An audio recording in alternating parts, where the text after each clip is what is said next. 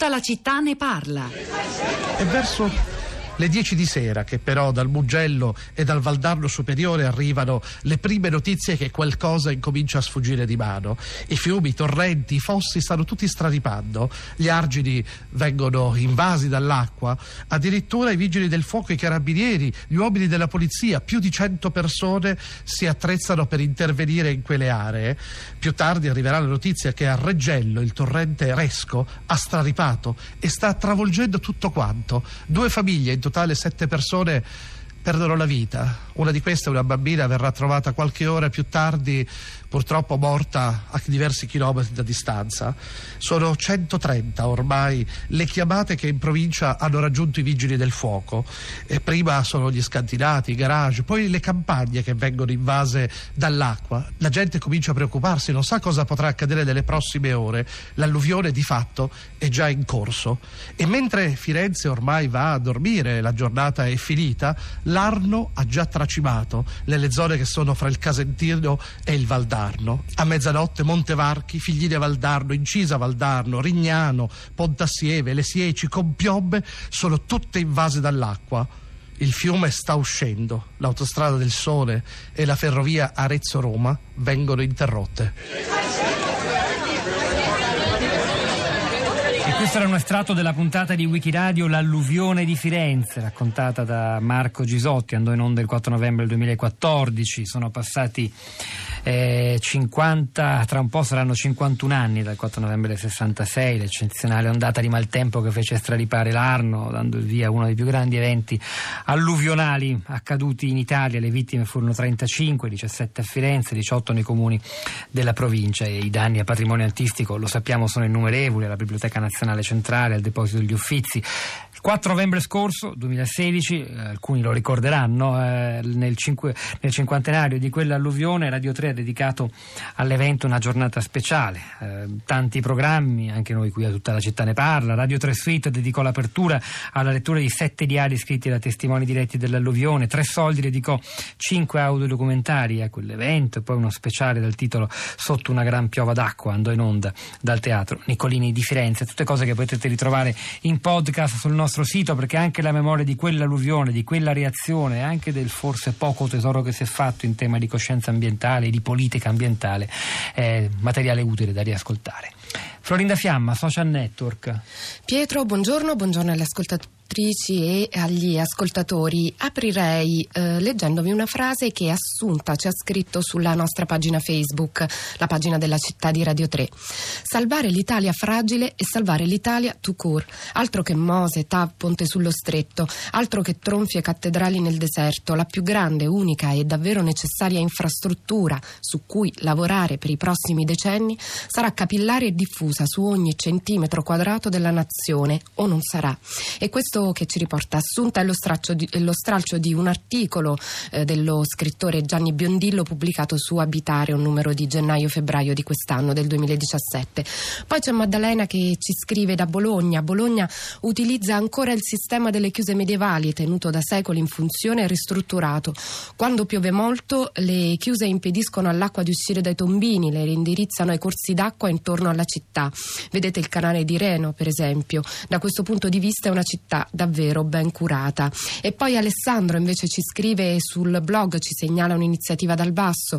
Ci sono tanti modi di concorrere alla sicurezza idraulica del territorio, anche con azioni dal basso, con la manutenzione della rete idraulica minuta e della rete idrografica minore. Diffondi la campagna, adotta un fosso e adotta un tombino e ci segnala il link fattoreh.it. E poi delle segnalazioni dal web, Pietro.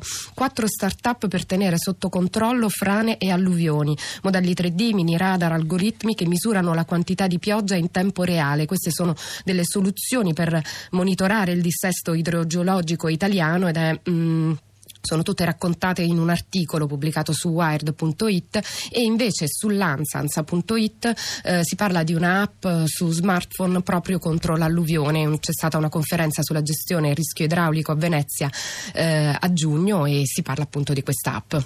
Fabio da Trieste, buongiorno, benvenuto. Ciao, buongiorno. A lei la parola, Fabio.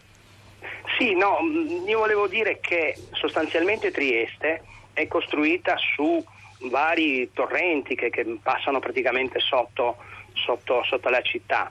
E alla fin fine eh, riusciamo a, a, a, vivere bene lo stesso, nel senso che in qualche modo, io non sono un esperto, però in qualche modo quest'acqua riesce a defluire. Poi quando c'è alta marea o c'è qualche sciroccata, e per cui, eh, visto che fa proprio sul mare e abbiamo un teatro sul mare, abbiamo una grande piazza sul mare, qualche minimo allagamento vicino al mare succede perché c'è sto scontro di cose quando piove molto, però poi alla fin fine eh, mh, voglio dire un locale allagato non, non, ammazza nessuno, nel senso che poi c'è, sono 20 cm d'acqua, no?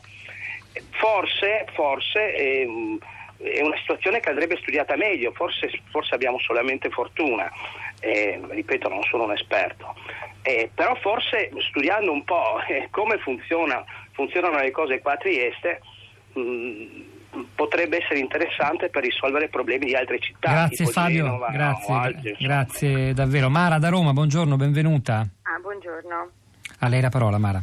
E dunque io avevo mandato il messaggio in cui appunto dicevo che il problema grosso, a mio parere, uno dei tanti problemi, è che c'è un continuo demandare alla responsabilità del singolo e un'educazione del singolo sicuramente va benissimo però eh, quando ad esempio in una città come Roma è pieno di appartamenti nel cosiddetto piano interrato, quindi sono degli scantinati che non dovrebbero esistere, proprio non dovrebbe essere concesso che ci siano appartamenti in questo tipo di situazione, perché al di là del, della catastrofe eh, sono comunque situazioni di insalubrità, persone che non vedono mai il sole, io ho detto ci dovrebbe essere per tutti il diritto di vivere eh, alla luce del cioè, sole. Cioè dice la colpa è di chi dà loro l'abitabilità se ce l'hanno oppure li lascia comunque stare, stare certo, in quei eh, posti. Eh, a Roma è chiaro che ce l'hanno, nel senso che c'è un continuo, basta aprire qualsiasi sito di agenzia immobiliare e ci sono appartamenti. È stata chiarissima Mara, una segnalazione importante. Giorgio da Reggio Emilia, in breve se può, veloce,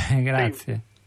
Sì, sì volevo raccontare una storia positiva ehm, 44 anni fa, nel 1973, a Reggio Emilia, io sono di Reggio Emilia, e il torrente che attraversa la città, che si chiama Crostolo, ehm, esondò, ci fu un, danni, anche due morti, e mh, dopo di allora, negli anni seguenti, furono fatte delle opere abbastanza importanti nel, a, a, monte della città, eh, sono state fatte tre dighe e delle ampie aree di espansione del torrente.